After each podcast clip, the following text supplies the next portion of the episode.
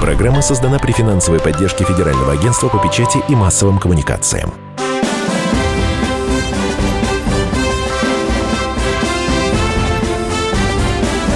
Предыстория. Мысли, факты, суждения.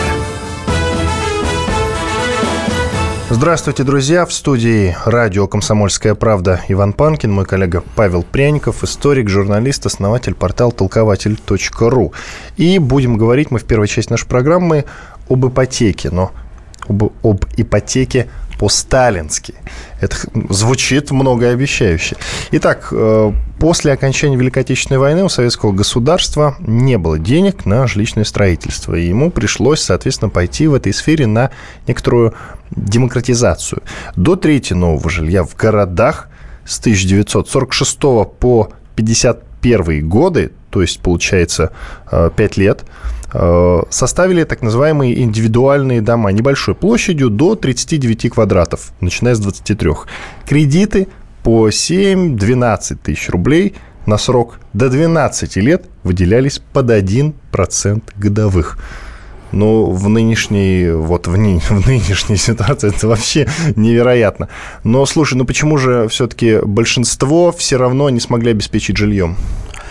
Большинство, безусловно, не смогли обеспечить жильем по простой причине. Это последствия войны, когда у страны не было денег, не было денег э, ни на что, когда назревала новая война, точнее, деньги были только на ВПК и на армию, потому что как только закончилась э, Вторая мировая война, началась холодная война, 46 год. Вот, может быть, какая-то небольшая передышка э, с конца 45 до середины 46 года, может быть, один год вот была, когда еще Сталин обсуждал план Маршала, когда еще не была произнесена вот эта печально знаменитая речь Черчилля о холодной войне, о железном занавесе. А, и поэтому действительно пришли к такому выводу, э, что основная часть жилья должна строиться за счет кредитов. Тогда, конечно, названия ипотеки не было, за счет жилищных кредитов. А, по планам 1944 года, указ об этом вышел в 1944 году, о жилищном кредитовании. Вот через 10 лет мечталось, чтобы до 70% жилья, две трети жилья, строилось за счет таких кредитов. А, предполагалось, что только главные улицы городов, ну, какие-то центральные улицы должны были бы застраиваться квартирными домами, вот те самыми сталинками, а, знаменитыми высотками, вот этой вот неоготикой или неоклассикой, а вот все остальное представляло бы собой а, такие пригороды одноэтажные. И на пике этой программы, еще раз вот скажу, что она в 1944 году началась, на пике этой программы где-то с 49-50 год строилось 30% жилья в городах индивидуального. До 70% не дотянули, но цифра, тем не менее, значительная значительные. А, причем эту цифру дотянули а, за счет такого, ну, возможно, даже можно так сказать, подарка, а, подарка зарубежного. А, потому что с, э, с 20 октября 1948 года по репарациям пошли сборные э, дома из Финляндии и Германии. И вот именно с тех пор закрепилось название «финский домик». Вот часто, я еще помню, подростком был, было такое выражение «финский домик». И как-то вот никто уже не понимал этимологию этого слова, откуда это взялось. А это вот определенный тип архитектуры, действительно с такой вот э, крышей под 45 градусов, часто крыша, которая до земли проведена, тип такого дома. Э, финны поставляли готовые сборные дома, то есть шли просто железнодорожные составы, нужно было взять эти комплекты э, и поставить просто их на фундамент. Вот, чтобы вы понимали, такой дом возводился за 4 дня. Дома действительно были площадью, ты вот правильно сказал, 23-39, но это жилая площадь. От 23 до 39 квадратных метров жилой площади. А, вот вычислялась не общая площадь тогда, а жилая. И, в принципе, такой финский домик, например, а, на семью из четырех из пяти человек, он был а, общей площадью, если говорить, 53,6 квадратных метра. 53. Ну, это примерно соответствовало трехкомнатной квартире в хрущевском доме. Вот, вот в хрущевском доме в пятиэтажке примерно квадратная площадь. А, двухкомнатная квартира, двухкомнатный дом был около 42 метров, однокомнатный 32 квадратных метра. А, кредиты действительно выделялись под 1% годовых, причем там было еще такое вот важное ограничение – выплаты по кредиту не должны были превышать 5% дохода семьи в месяц. То есть, если э, сумма превышалась, то кредит мог быть растянут не на 12 лет, а там на 16 или на 18, насколько позволял доход. Вот примерно такие основы были. Кто имел такую шикарную возможность обратиться за кредитом? А, вот сначала с 44 по 46 год, два года. А, то есть такое... еще война еще шла, война а шла, уже можно да. было пойти и получить да, кредит. Да, вот прям точные даты а, есть. Подожди, о каких городах тогда идет речь? Только о Москве? Это было во всех городах, но основной упор был сделан на Урал, Сибирь и Дальний Восток. И понятно почему, потому что в основной своей массе это были новые города, возникшие во время индустриализации, и в них значительная, просто вот превалирующая часть населения жила либо в бараках, либо в землянках. Вот есть пример Магнитогорска, прям точные цифры. Новый город, выросший вот на пустом пространстве вокруг магнитки металлургического завода. Вот в 1939 году 75% людей жили либо в бараках, либо в землянках. Понятно, что во время войны как бы жилищные условия их не улучшились, и было принято решение именно в этих местах, это вот Челябинская область, Тюмень, Новосибирск и туда далее на восток, Иркутск и, и так далее, вплоть до Владивостока, именно там э, основной упор сделать на индивидуальное жилищное строительство. И, например, на Урале, когда я говорил, что по стране 30% жилья возводилось за счет вот такой ипотеки, то Урал и Сибирь цифры достигали 45-48%. То есть каждый второй э, квадратный метр в то время был построен за счет вот такого кредита, а люди получали действительно индивидуальные э, жилые дома. Вот эти дома, о которых ты говоришь, это, получается, это отцы хрущевок. Ну, так называем, можно же так сказать. Ну, можно назвать в том смысле, что действительно было доступное жилье. Другое дело, что за него приходилось платить, да. Чем-то оно было похоже на хрущевку, э, что возводилось очень быстро. Вот, как я сказал, когда пошли немецкие и финские комплекты, за 4 дня такой дом возводился. Ну, понятно, там еще была какая-то отделка, человек приходил, что-то докручивал, делал, но, в принципе, в такой дом можно уже было э, вселяться. А государство на себя брало постройку дорог, проводку электричества и там основных коммуникаций. Как правило, это была колонка во дворе. Вот тогда мы тоже получили не колодцы, а водопровод такой общего, общего пользования с колонкой. И даже сегодня, вот по прошествии, а, там, получается, 70 лет, многие эти дома так и стоят, которые были построены в конце 40-х годов. В Подмосковье много таких домов, например, э, Дмитров, э, Орехово-Зуево, Шатура, вот такое дальнее Подмосковье, э, где ну, чуть ли не в центр города эти городки, ну, вот примерно, я бы сказал, две, половина, может быть, от центра города еще застроены такими индивидуальными жилыми домами, которые были построены, повторю, именно, именно в это время время. Вот были таких три волны домостроения индивидуального. Первый – это времена НЭПа, а, до 1931 года шло такое жилищное строительство, пик 27-28 год. Вот второй пик – это 46-й, примерно 55-й, где-то 9 лет. И третий пик – это попытка решить жилищную проблему уже в позднем Советском Союзе, это конец 70-х годов, когда была принята новая программа не только жилищного кредитования, а вообще потребительского кредитования. Она тоже была под 1-2%, просто расширен перечень товаров. Э, это были длительные товары, это были машины. И, например, вот интересно, что э, большинство как бы, товаров продавалось под 1-2% годовых, но был единственный товар, у которого была э, ставка кредитования похожая на сегодняшнюю, 8%. Это были дачи вот под дачи, не под жилой дом, когда у тебя нет жилья, а вот когда ты дачу хочешь купить, вот выдавались кредиты под 8%. Это 79 80 81 год. Так почему же Сталину не удалось воплотить вот в целом эту идею в жизнь? Вот до 53 года и потом, в принципе, э, обеспечением жильем Простая. людей – Простая, занимался уже Хрущев. Да, простая причина. У, у Сталина было совещание в 1951 году по этому вопросу, и главный ограничитель – это промышленность строительных материалов, которая не могла поспеть за спросом на стройматериалы, на кирпич, брус, доски То есть и тому спрос подобное. был, но откуда деньги у народа-то были? Вот в послевоенные а, годы. Кредит, кредит, когда ты действительно платил не более 5% от своей зарплаты по кредиту за жилье.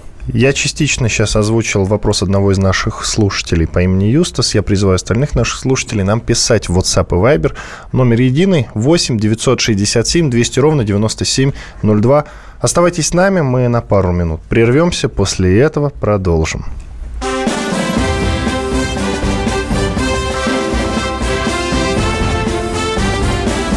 Предыстория. Мысли, факты, суждения. Будьте всегда в курсе событий. Установите на свой смартфон приложение «Радио Комсомольская правда». Слушайте в любой точке мира.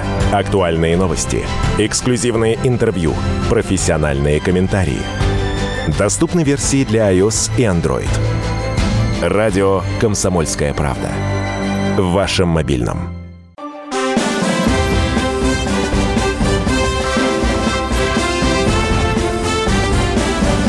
Предыстория. Мысли, факты, суждения. Мы продолжаем в студии радио «Комсомольская правда» Иван Панкин и мой коллега Павел Пряников, известный историк и журналист, основатель портала толкователь.ру. В этой части нашей программы мы будем говорить про Леонида Брежнева. 35 лет без Леонида Ильича. Вот ровно 35 лет назад его не стало. Это произошло 10 ноября 1982 года. Но я так понимаю, что очень уж условным было его правление, последние годы его правления, правильно я понимаю? А кто осуществлял вот, руководство непосредственно, пока ну, он условно находился у власти, но были же какие-то люди, которые действительно занимались делами. Что это были за люди? А, Брежнев действительно в 1976 году перенес клиническую смерть, очень серьезные а, осложнения были на сердце, и вот эти вот 6 лет, с 1976 по 1982 год, фактически было коллективное управление Политбюро. И во многом благодаря Брежневу это произошло, потому что после смещения Хрущева а, Брежнев принял решение, что мы снова будем жить по ленинским нормам. Хрущева они считали диктатором, а, узурпатором и во многом даже тираном. Кстати, Брежнев предлагал расстрелять Хрущева, когда был заговор. А, и, и Брежнев, вот одно из его решений было, что должно быть коллективное управление, что если кто-то выбывает, выбывает генеральный секретарь, по каким неважно причинам, уехал на встречу за границу, заболел, что-то с ним не то случилось, принимается коллегиальным решением, обычно это 9, 10, 11 человек. И вот мы помним, что какие-то ключевые решения вот из архивов, то, что нам известно, например, э, вход в Афганистан в 1979 году вот принимался таким коллегиальным решением, голосованием, когда сидело там 11 человек, и вот каждого опрашивалось по, вплоть до поднятия рук. Были люди и за, и против, и воздержавшиеся. Примерно так принималось решение об Олимпиаде, то есть какие-то важные, важные решения вносились на э, коллегию в, в Политбюро. И во многом благодаря, как Брежнев считал, это вот способствовало устойчивости власти. Так это мирный период, самый комфортный для людей период вот за всю советскую историю? Или все-таки это действительно период застоя, как говорят? А, это был э, период, я бы сказал, он был не единым, его можно разделить на две большие части.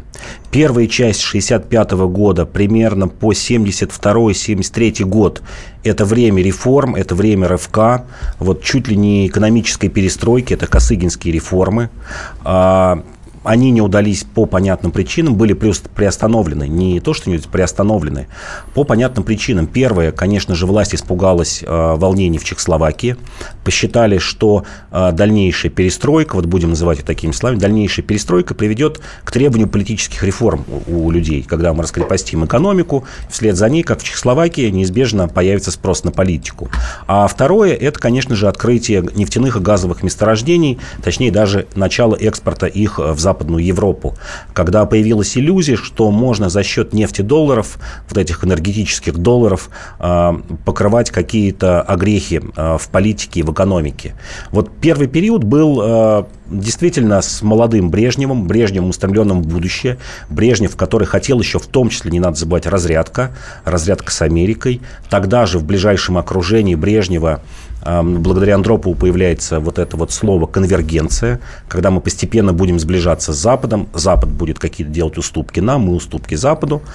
И второй период, это, конечно же, вот 76-77 год, а, полное окончание косыгинских реформ, начало ухудшения отношений а, с Америкой с приходом Картера к власти, который, кстати говоря, и принимал решение а, о поддержке маджахедов.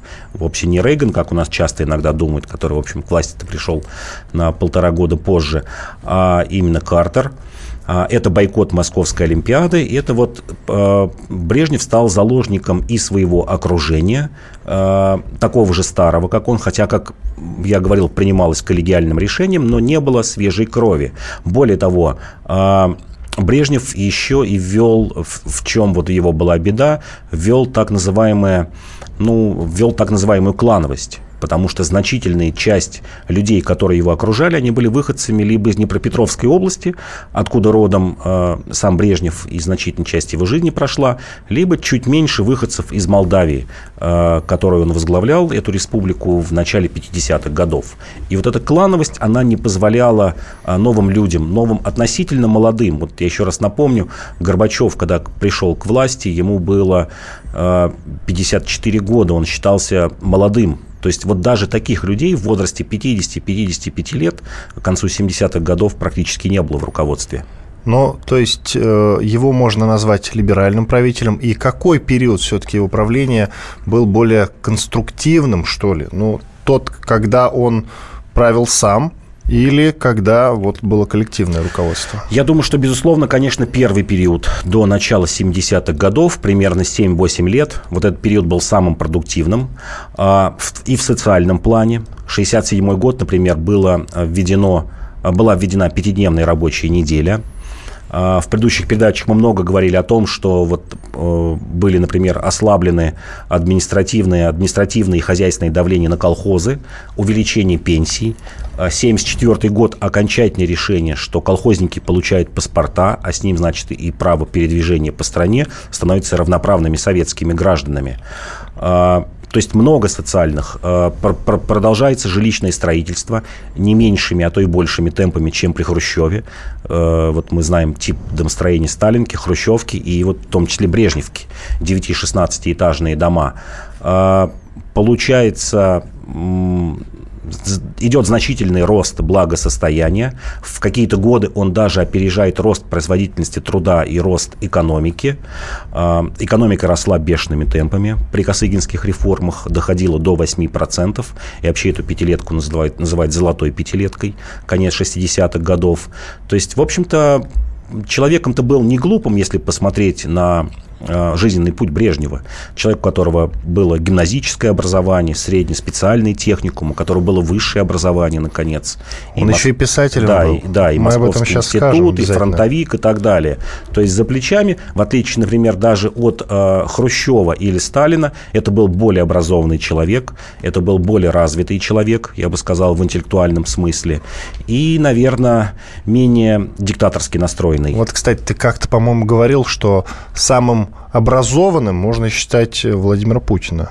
Да, безусловно, Путин и Ленин – это, пожалуй, два таких самых главных правителя 20 века с, ну, с лучшим образованием. Ну и Брежнев на третьем месте, это да, правильно понимаю? на третьем месте. А смотри, тут забавный, а может и трагический парадокс вырисовывается.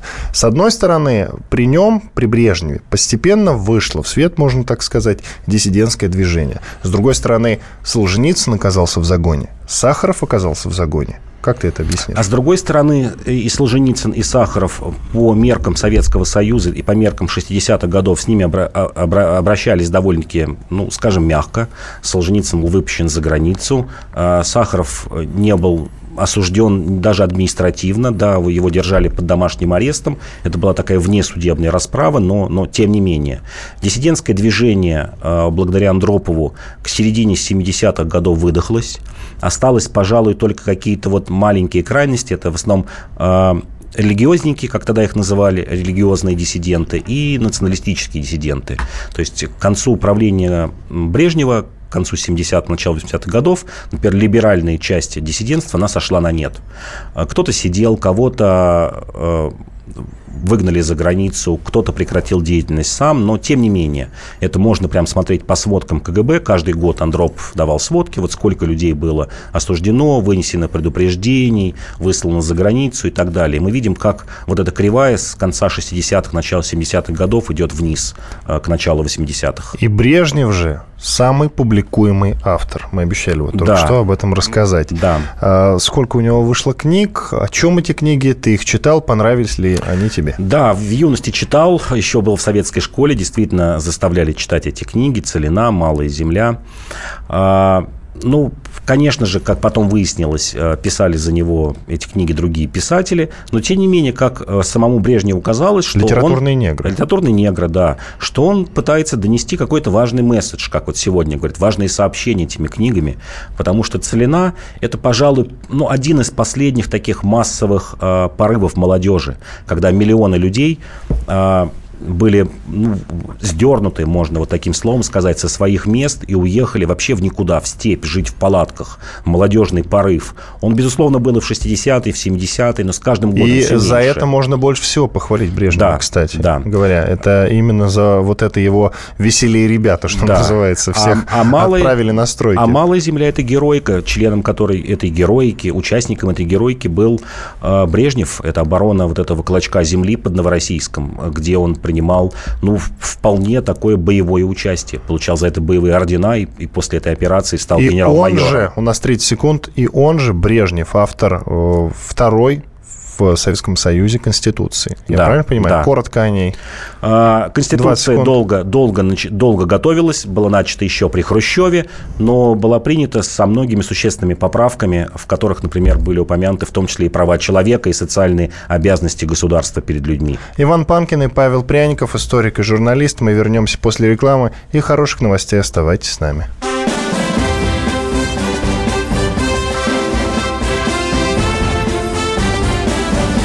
Предыстория.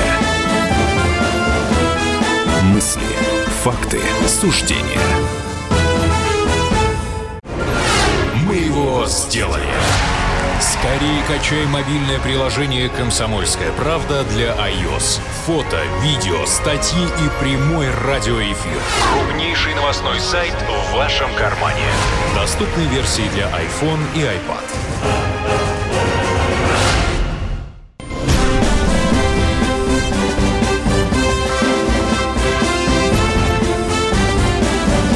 Предыстория. Мысли, факты, суждения. Иван Панкин, а также историк, журналист, основатель портала толкователь.ру Павел Пряников в студии радио «Комсомольская правда». Продолжаем. 100 лет 12 ноября 1917 года выбором во Всероссийское учредительное, учредительное извините, собрание. Чем э, были особенны эти выборы, Павел?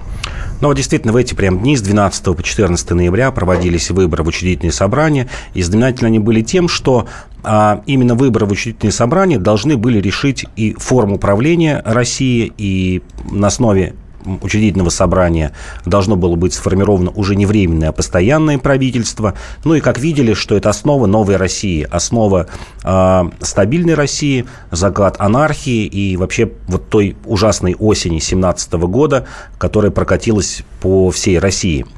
А, И тут мы видим, конечно же, большую ошибку Временного правительства. Конечно, мы ее потом уже увидели. Но это просто хороший штрих, что Временное правительство, штрих вот к той теме, что Временное правительство всегда опаздывало, хоть немного, но опаздывало с принятием каких-то главных решений. А, Еще в июле 2017 года была назначена дата а, выборов в учредительное собрание на 17 сентября. Потом ее пересмотрели, 9 августа пересмотрели и решили проводить выборы на два месяца позже, с 12 по 14 ноября. Вот проведи выборы в срок 17 сентября, а, Новая Россия была бы совсем другой. Я думаю, что не было бы Октябрьской революции или была бы в гораздо меньшей мере. Но даже если проведи выборы с 12 по 14 ноября среди всех губерний российских, то все равно Россия была бы другой. Особенность этих выборов была в том, что они были растянуты до начала января. С 12 по 14 ноября, вот за эти три дня, выборы полностью были проведены только в 39 губерниях из 79. Вот прям половина, ровно половина губерний, где прошли выборы. И по законопроекту, по закону, а, а, выбранные депутаты должны были собраться 28 ноября в Петрограде. И к этому времени а, всего лишь было зарегистрировано 50 депутатов. Вот прибыли в Петроград 50 депутатов. Было избрано всего лишь 300 человек. а, зарегистрировано 178, а приехало 50, а кворум был 400 человек. Вот 28 ноября не собрали кворум. А, К этому времени, ну, было еще меньше месяца э, правительство большевиков, левых эсеров и анархистов, э, по-другому бы, совершенно бы относились к учредительному собранию. Вот когда оно состоялось, окончательное, в общем, его заседание произошло в январе 2018 года, уже была другая, другая Россия, в которой учредительное собрание действительно уже ничего не могло решить, потому что страна расползалась по лагерям белых и красных, страна расползалась на национальные окраины, к тому времени Украина была независимой, Кавказ. Э, в, эти же, в это же время проходили, на, начались переговоры о Брестском мире, но вообще был хаос. Все, вот было поздно.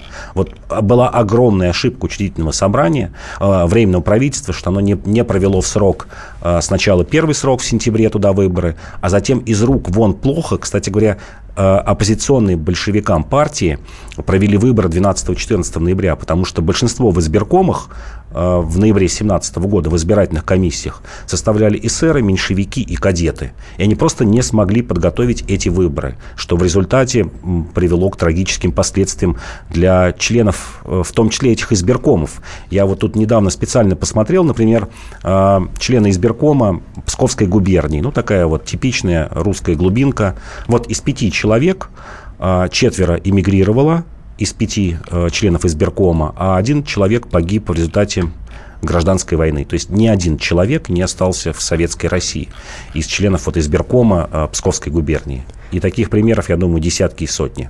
О главных действующих лицах вот этого Всероссийского учредительного собрания Э, тех людях, которые там участвовали, портретно можешь рассказать? Могу, да, безусловно. Конечно, главные действующие лица это эсеры, это Чернов, который уже потом, забегая вперед, в январе стал, как сегодня сказали бы, спикером э, парламента. А, эсеры показали отличный результат. 57%. Они выиграли выборы в учредительные собрания. Большевики набрали только 24%, уступили в два с лишним раза. У эсеров было большинство, а вместе со своими союзниками, э, с теми же эсерами, только из национальных республик, они имели и конституционное большинство, две трети голосов. То есть вот в таком учредительном собрании они могли делать, что хочешь. Э, полностью сформировать правительство, например, только из эсеров, принимать какие угодно законы, конституцию и, и, и, и все, что, все, что захочешь. Игнорировать, например, большевиков, ну и да, это в, в какой-то мере там левое, э, левое крыло эсеров, левые эсеры, которые чуть позже разделились. А, безусловно, конечно же, одним из главных э, лиц, я бы сказал, был левый эсер Натансон – Левые эсеры разделились как раз вот эсеры на две части, на правых эсерах и левых осенью 17 года, хотя шли еще на выборы единым списком. Но вот часто говорят, что вот Ленин э, провел учредительный, разгон учредительного собрания, но забывает о том, что предложил ему это сделать лидер левых эсеров Марк Натансон, еще в конце 17 года еще не собралось учредительное собрание, он пришел к Ленину и говорит, ну что вообще возиться-то вот с ними, вот совсем уже другая советская Россия, вот прям как только соберутся, надо и разгонять. И даже, кстати, значительная часть большевиков не могла в это поверить, что приходит левый сэр и предлагает своих еще вчерашних товарищей разгонять. Часть большевиков, например, Каменев, Рыков, Зиновьев, были против разгона учредительного собрания. Они хотели сформировать коалиционное правительство, так и думали, что в этом правительстве вот договоримся с эсерами, 3-4 министерских портфеля будет у большевиков, большинство в правительстве будет у эсеров, а вот Марк Натансон настоял, и, в общем, Ленин принял его точку зрения, да, типа того, что не надо больше считаться с какими-то своими оппонентами, с теми же кадетами, например, которые еще до выборов их лидеры кадетов были посажены в тюрьму, а потом и убиты а, еще зимой с 17 на 18 год. И вот все где-то произошло именно в эти дни конца ноября и декабря 2017 года. Еще раз скажу, что вот огромная вина, конечно, временного правительства, что оно вовремя, в срок не провело выбора в учредительное собрание. Вот я, упустил этот уникальный шанс. Я так понимаю, Ленин решил вопрос силой, правильно? Ленин понимаю? решил вопрос силой, за ним, как он считал, тоже стоит правда. А, вот если смотреть на выбор учредительное собрание, кто сколько получил голосов, вот я уже сказал, что большевики получили всего лишь 24%, эсеры 57%, вместе с союзниками там почти 70%, союзники меньшевики, в том числе кадеты. А, но надо смотреть результаты, которые получили большевики в Петрограде и Москве. В Петрограде и Москве у большевиков было от 45 до 48 процентов. Они победили в этих городах. И еще более главное, большевики победили во всех воинских частях северном, на Северном и Западном фронте. Вот Южный фронт нет, там эсеры, меньшевики получали хорошие проценты. То есть армия и две столицы пошли за большевиками. И в то время, когда, как я еще раз говорю, страна расползалась по швам, э, вот к ноябре-декабре уже на Дону формировалось антибольшевистское правительство, стекались туда войска. Украина фактически объявила о независимости, Прибалтика оккупирована, Финляндия уходит, Польша оккупирована. И в, этих, э, в этой ситуации действительно все решили две столицы и воинские части, сосредоточенные вокруг этих столиц. Ленин понимал, что за ним стоит правда, большинство в городах, вот в этих крупных городах и воинских частях пойдет за ним, а это главное, как он считал. У оппонентов, я так понимаю, просто не было сильного лидера. У большевиков был Ленин, у остальных сильного лидера не было, и только за счет этого они и проиграли. Да, да, в том числе, в том числе проиграли за счет этого. Конечно же, э, по тем же эсерам ударила э, ситуация с Керенским, который сбежал из э, Петрограда к тому времени. Керенский был одним из лидеров эсеров. Кстати говоря, он прошел по спискам учредительные собрания. Вот если бы оно все же за, заработало, то Керенский там бы оказался и наверняка получил бы какой-то пост, скорее всего, не премьер-министра. То есть в этом смысле э, эсеры немножко скомпрометировали себя. А, лидеров не оказалось сильных у кадетов, потому что во многих крупных городах кадеты победили. Вот я говорил про Псков, а, например, в Пскове кадеты получили 42% э, голосов победили. И в таких губернских городов было много. Другое дело, что городское население было маленькое. Вот та же Псковская губерния 10% горожане, 90% крестьяне. У кадетов не оказалось такого лидера, не оказалось сильного лидера у меньшевиков, хотя меньшевики, ну, фактически проиграли, да, это была вторая сила после эсеров еще летом 17 года, они получили 4,5%, но тем не менее Мартов, э, Чиидзе были уважаемыми теоретиками и практиками революционного движения. Единственное, что они могли вот потом повести кого за собой, это была Грузия, которая на недолгий срок стала меньшевистской республикой до 21 года, и вот часть Кавказского фронта.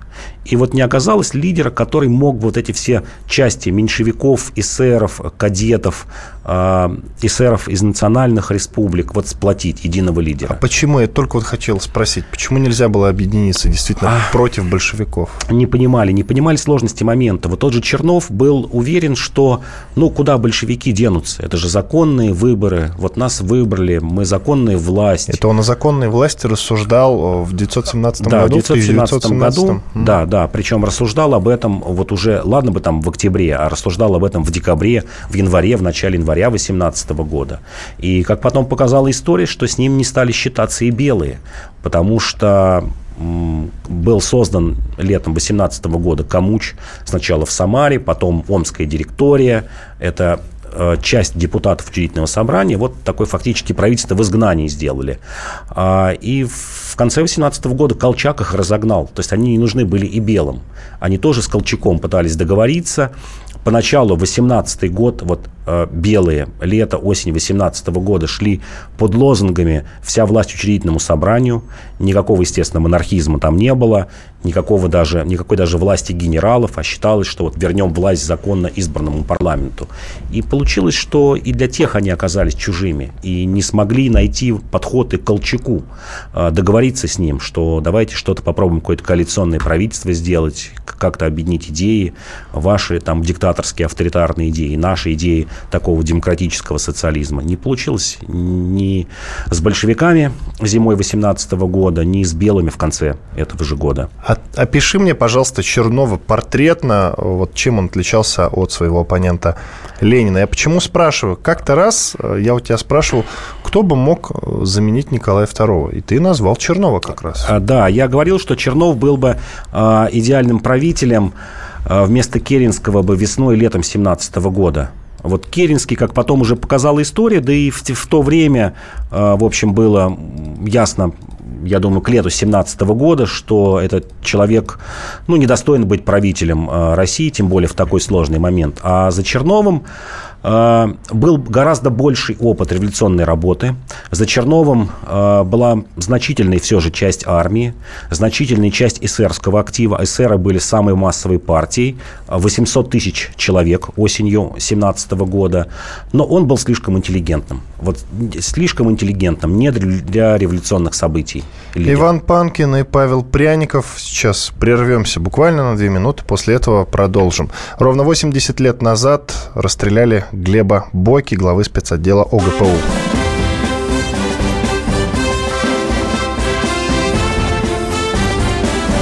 Предыстория. Мысли, факты, суждения. Товарищи солдаты и офицеры российской армии. Полковник Баронец разрешает обратиться. Звоните и задавайте накопившиеся вопросы. Угроза НАТО, жилье для военнослужащих и перевооружение России. Обо всем этом Виктор Баронец знает лучше других. Программу «Военный ревю» слушайте по будням с 5 вечера по московскому времени.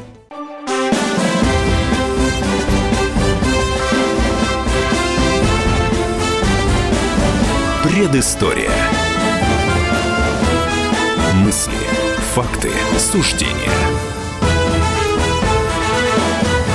Иван Панкин и Павел Пряников, историк, журналист, основатель портала толкователь.ру в студии радио «Комсомольская правда».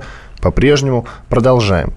15 ноября будет ровно 80 лет со дня расстрела Глеба Бокки, главы спецотдела ОГПУ и НКВД, бывшего секретаря Ленина, того самого человека, который, например, конспектировал ленинские апрельские тезисы знаменитые.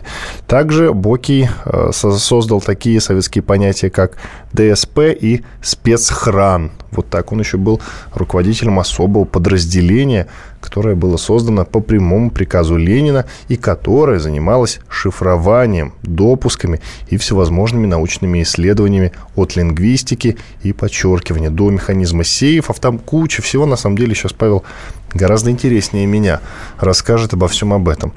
Так чем был действительно вот интересен этот Глеб Боки? На самом деле, этот революционер, я напомню, что в четвертой части нашей программы мы традиционно говорим э, про революционеров, связанные, соответственно, со столетием э, двух революций, февральской и октябрьской. Итак, Павел, тебе слово.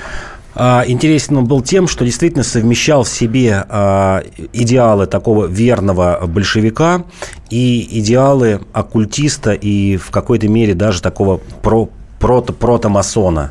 Вот редкий тип э, такого человека, который пытался сделать синтез этих двух течений. А, действительно, Глеб Боки был э, начальником шифровального отдела, не только шифровал, но и, и расшифровывал. Это у него пошло от э, его подпольной работе э, в, Петроградском, в Петроградской ячейке большевиков.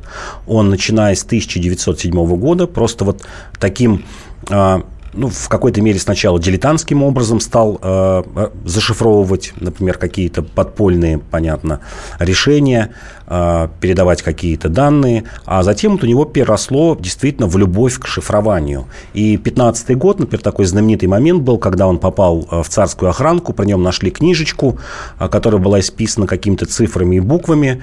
Э, охранка понимала, конечно же, что это какой-то шифр. Шиф... Пытались расшифровать полгода, лучшие шифровальщики разведчики Российской империи не расшифровали. А, расшифровывали десятки человек. И каждый раз Боки улыбался и, в общем, как бы понял, что он действительно достиг какого-то мастерства. А, в отношении Глеба Боки есть такие вот несколько расхожих мифов. Первый – это вот некое его такое кто-то говорит о сумасшествии или каком-то конспирологии, как сегодня принято говорить. А э, второй расхожий миф, что это была какая-то э, спецоперация чекистов вот, по поиску паранормальных явлений и людей, э, которые относятся к таким паранормальным личностям. Но истина лежит где-то посередине. А, Боки действительно с начала 20-х годов в своем отделе э, шифрования, его численность была около 200 человек, у него были огромные полномочия этого отдела, он действительно выискивал Э, людей с паранормальными способностями, как он считал, ну, в то время, в 20-е годы, э, относили к паранормальным, например, гипнотизеров, каких-то шаманов, лам, но находил это, этих людей не для того, чтобы там посмеяться над ним, потешить их, или себя потешить, или проводить с ними какие-то ритуалы. Нет, все было гораздо более прозаичней. Этих людей он пытался использовать как шифровальщиков или просто понять, как устроен мозг человека, который мог бы что-то расшифровывать или э, деш, дешифровать создавать, какие-то коды, ну и в дальнейшем, э, обладая какими-то сверхспособностями, э, помогать э, работе чекистов. Например, вместе с Бокием работал ну, такой светило психиатрии, как, например, Бехтерев. знаменитый психиатр Бехтерев, глава Института мозга, который, кстати, познакомил в начале 20-х годов его с Барченко. Это действительно консультант сначала ЧК, потом АГПУ, НКВД по вот всем этим паранормальным вещам. Там же был у них Яков Блюмкин, а, который в том числе был участником экспедиции в Монголию и в Тибет. Ну, в преддверии до самого, до, до, самой, до самого Тибета не дошел, в преддверии остановился. Это поиски Шамбалы.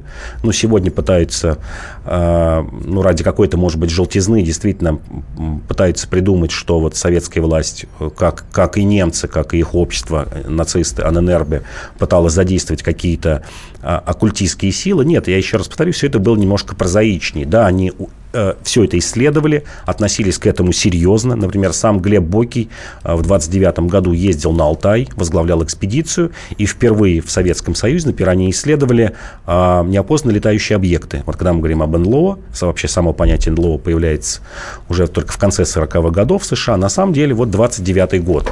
Или его экспедиции, 26 год на Кольский полуостров, когда они пытались исследовать коми и других северных народностей, самов, немцев, э, пытались исследовать их паранормальные явления, когда эти люди внезапно впадали в транс, например. Никто не понимал, почему. Вот начинали впадали в транс, считалось, что они выходили в какой-то астрал, начинали общаться с предками или духами предков. Да, вот Боки приезжал, и его там экспедиции приезжал, это все исследовало. Но еще раз говорю, э, несмотря на то, что вот со стороны это может показаться какими-то, какой-то паранормальщиной, оккультизмом, конспирологией, нет, все, все было немножко прозаичней. Никого не нашли с паранормальными явлениями, я правильно а, понимаю? Находили, находили людей, знаменитых гипнотизеров находили, а, людей, у, которые обладали, как тогда считалось, феноменальной памятью. Был у них один а, сотрудник, а, уже довольно-таки пожилой человек, Э, что-то 67 или 68 лет, который мог запоминать числа, там, состоявшие из 40 э, цифр, перемножать девятизначные э, числа. Были изобретены, например, в этом спецотделе такие ну, специальные средства, как чернила, которые распадались, например, через трое суток, или бумага, которая при приближении сигареты, вся книжка рассыпалась в прах. То есть вот поднесение какого-то источника огня, температуры, чтобы уничтожать, например, какие-то э, записи. Вот это, вот это все было. И Глеб Бокий, кроме того, что был начальником отдела шифрования, э, он еще был и организатором печально знаменитой э, лаборатории ядов, э, которая появилась при нем. Э, и эта лаборатория работала в 40-е, 50-е, до начала 60-х годов. И вот с помощью этих ядов, вот в одной из прошлых наших передач, мы, например, говорили, как был устранен Бандера с помощью такого вот яда, э, цианида. И вот основа э, всей этой работы основу этой работы заложил Глеб Бокий. А они За... были знакомы с Блюмкиным? Были знакомы с Блюмкиным. Были знакомы с Блюмкиным. Более того, у Боки был ну, такой, возможно, не красящий. Просто Блюмкин чем-то похожим же Чем-то похож, да, чем-то похожим занимался, был авантюристом. А, Боки все же скорее не был авантюристом, потому что ну, с ранних лет он в, в партии большевиков с 1900 года был приучен к партийной дисциплине, а, вот, к системе командно-административной. А Глеб Боки – это действительно такой авантюрист, бывший левый эсер, а, террорист и тому подобное. Человек, которым, которым тяжело было управлять, человек, который мог не слушаться приказов, но, тем не менее, да, у них было знакомство, причем знакомство э, э, неожиданно, на неожиданной почве. У них э, произошло у Глеба Боки была так называемая дачная коммуна. Этот вот эпизод, конечно, не красит его, но тем не менее в 20-х годах, в начале 20-х годов была организована в Подмосковье дачная коммуна, так и называлась, куда приезжали высокопоставленные чекисты, например, Егода туда захаживал, который чуть позже станет начальником АГПУ после а, Минжинского, а, литераторы, поэты, и там вот были сексуальные оргии, попытки какого-то, каких-то видов богослужения, как, например, э, люди, которые были на следствии, говорили, что вот одевались в некие поповские одежды. Это как раз вот такое что-то некое протомасонское э, в этом было, связанное со свободной любовью, с э, большим количеством алкоголя и даже наркотиков, в том числе кокаина, ну, который в то время не считался наркотиками. И члены этой дачной коммуны, например, должны были 10% от своей зарплаты отчислять на содержание вот этого, как сегодня сказали бы, притона, ну или даже в то время притона. А расскажи, как ему удалось добиться власти? Ну вот, как он э, занял эти посты свои? У него было прекрасное образование, он вышел из интеллигентной семьи, украинской семьи. Вот этот факт тоже немножко замалчивают. Я вот специально посмотрел, например, э, в Петроградском, э, в Петербургском горном институте, в котором он учился, он, например, возглавлял студенческую украинскую раду или там громада, которая называлась. То есть такое землячество украинских студентов. Довольно-таки рано, как я уже сказал, в 1900, 1900 году вступил в партию большевиков 24 года, очень долго занимался подпольной работой, участник э, первой революции 5-7 года, заработал безупречную репутацию как преданный партии человек, человек готовый идти под пули, э, человек готовый спасать друзей, и поэтому, в общем-то, утвердившийся во власти довольно-таки быстро после революции. Арестован он был уже в 1937 году. За что арестован, за что расстрелян? Ну, арестовали его по стандартной тогда схеме, конечно, как немецкий шпионаж, троцкизм. А, на следствии он признал, под пытками, под побоями это все признал и был расстрелян. Иван Панкин и Павел Пряников, известный историк и журналист, основатель портала толкователь.ру, были в студии радио «Комсомольская правда» специально для вас. Ну что ж, продолжим уже на следующей неделе. Осталось буквально каких-то 10 секунд, поэтому уже нет смысла, мы ничего конструктивного сказать уже не успеем. Всего доброго, до свидания. Слушайте нас по понедельникам в это время.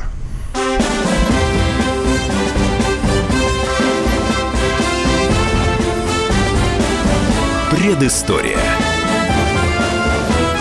Мысли, факты, суждения. Программа создана при финансовой поддержке Федерального агентства по печати и массовым коммуникациям. Товарищ адвокат! Адвокат! Спокойно, спокойно. Народного адвоката Леонида Альшанского хватит на всех. Юридические консультации в прямом эфире. Слушайте и звоните по субботам с 16 часов по московскому времени.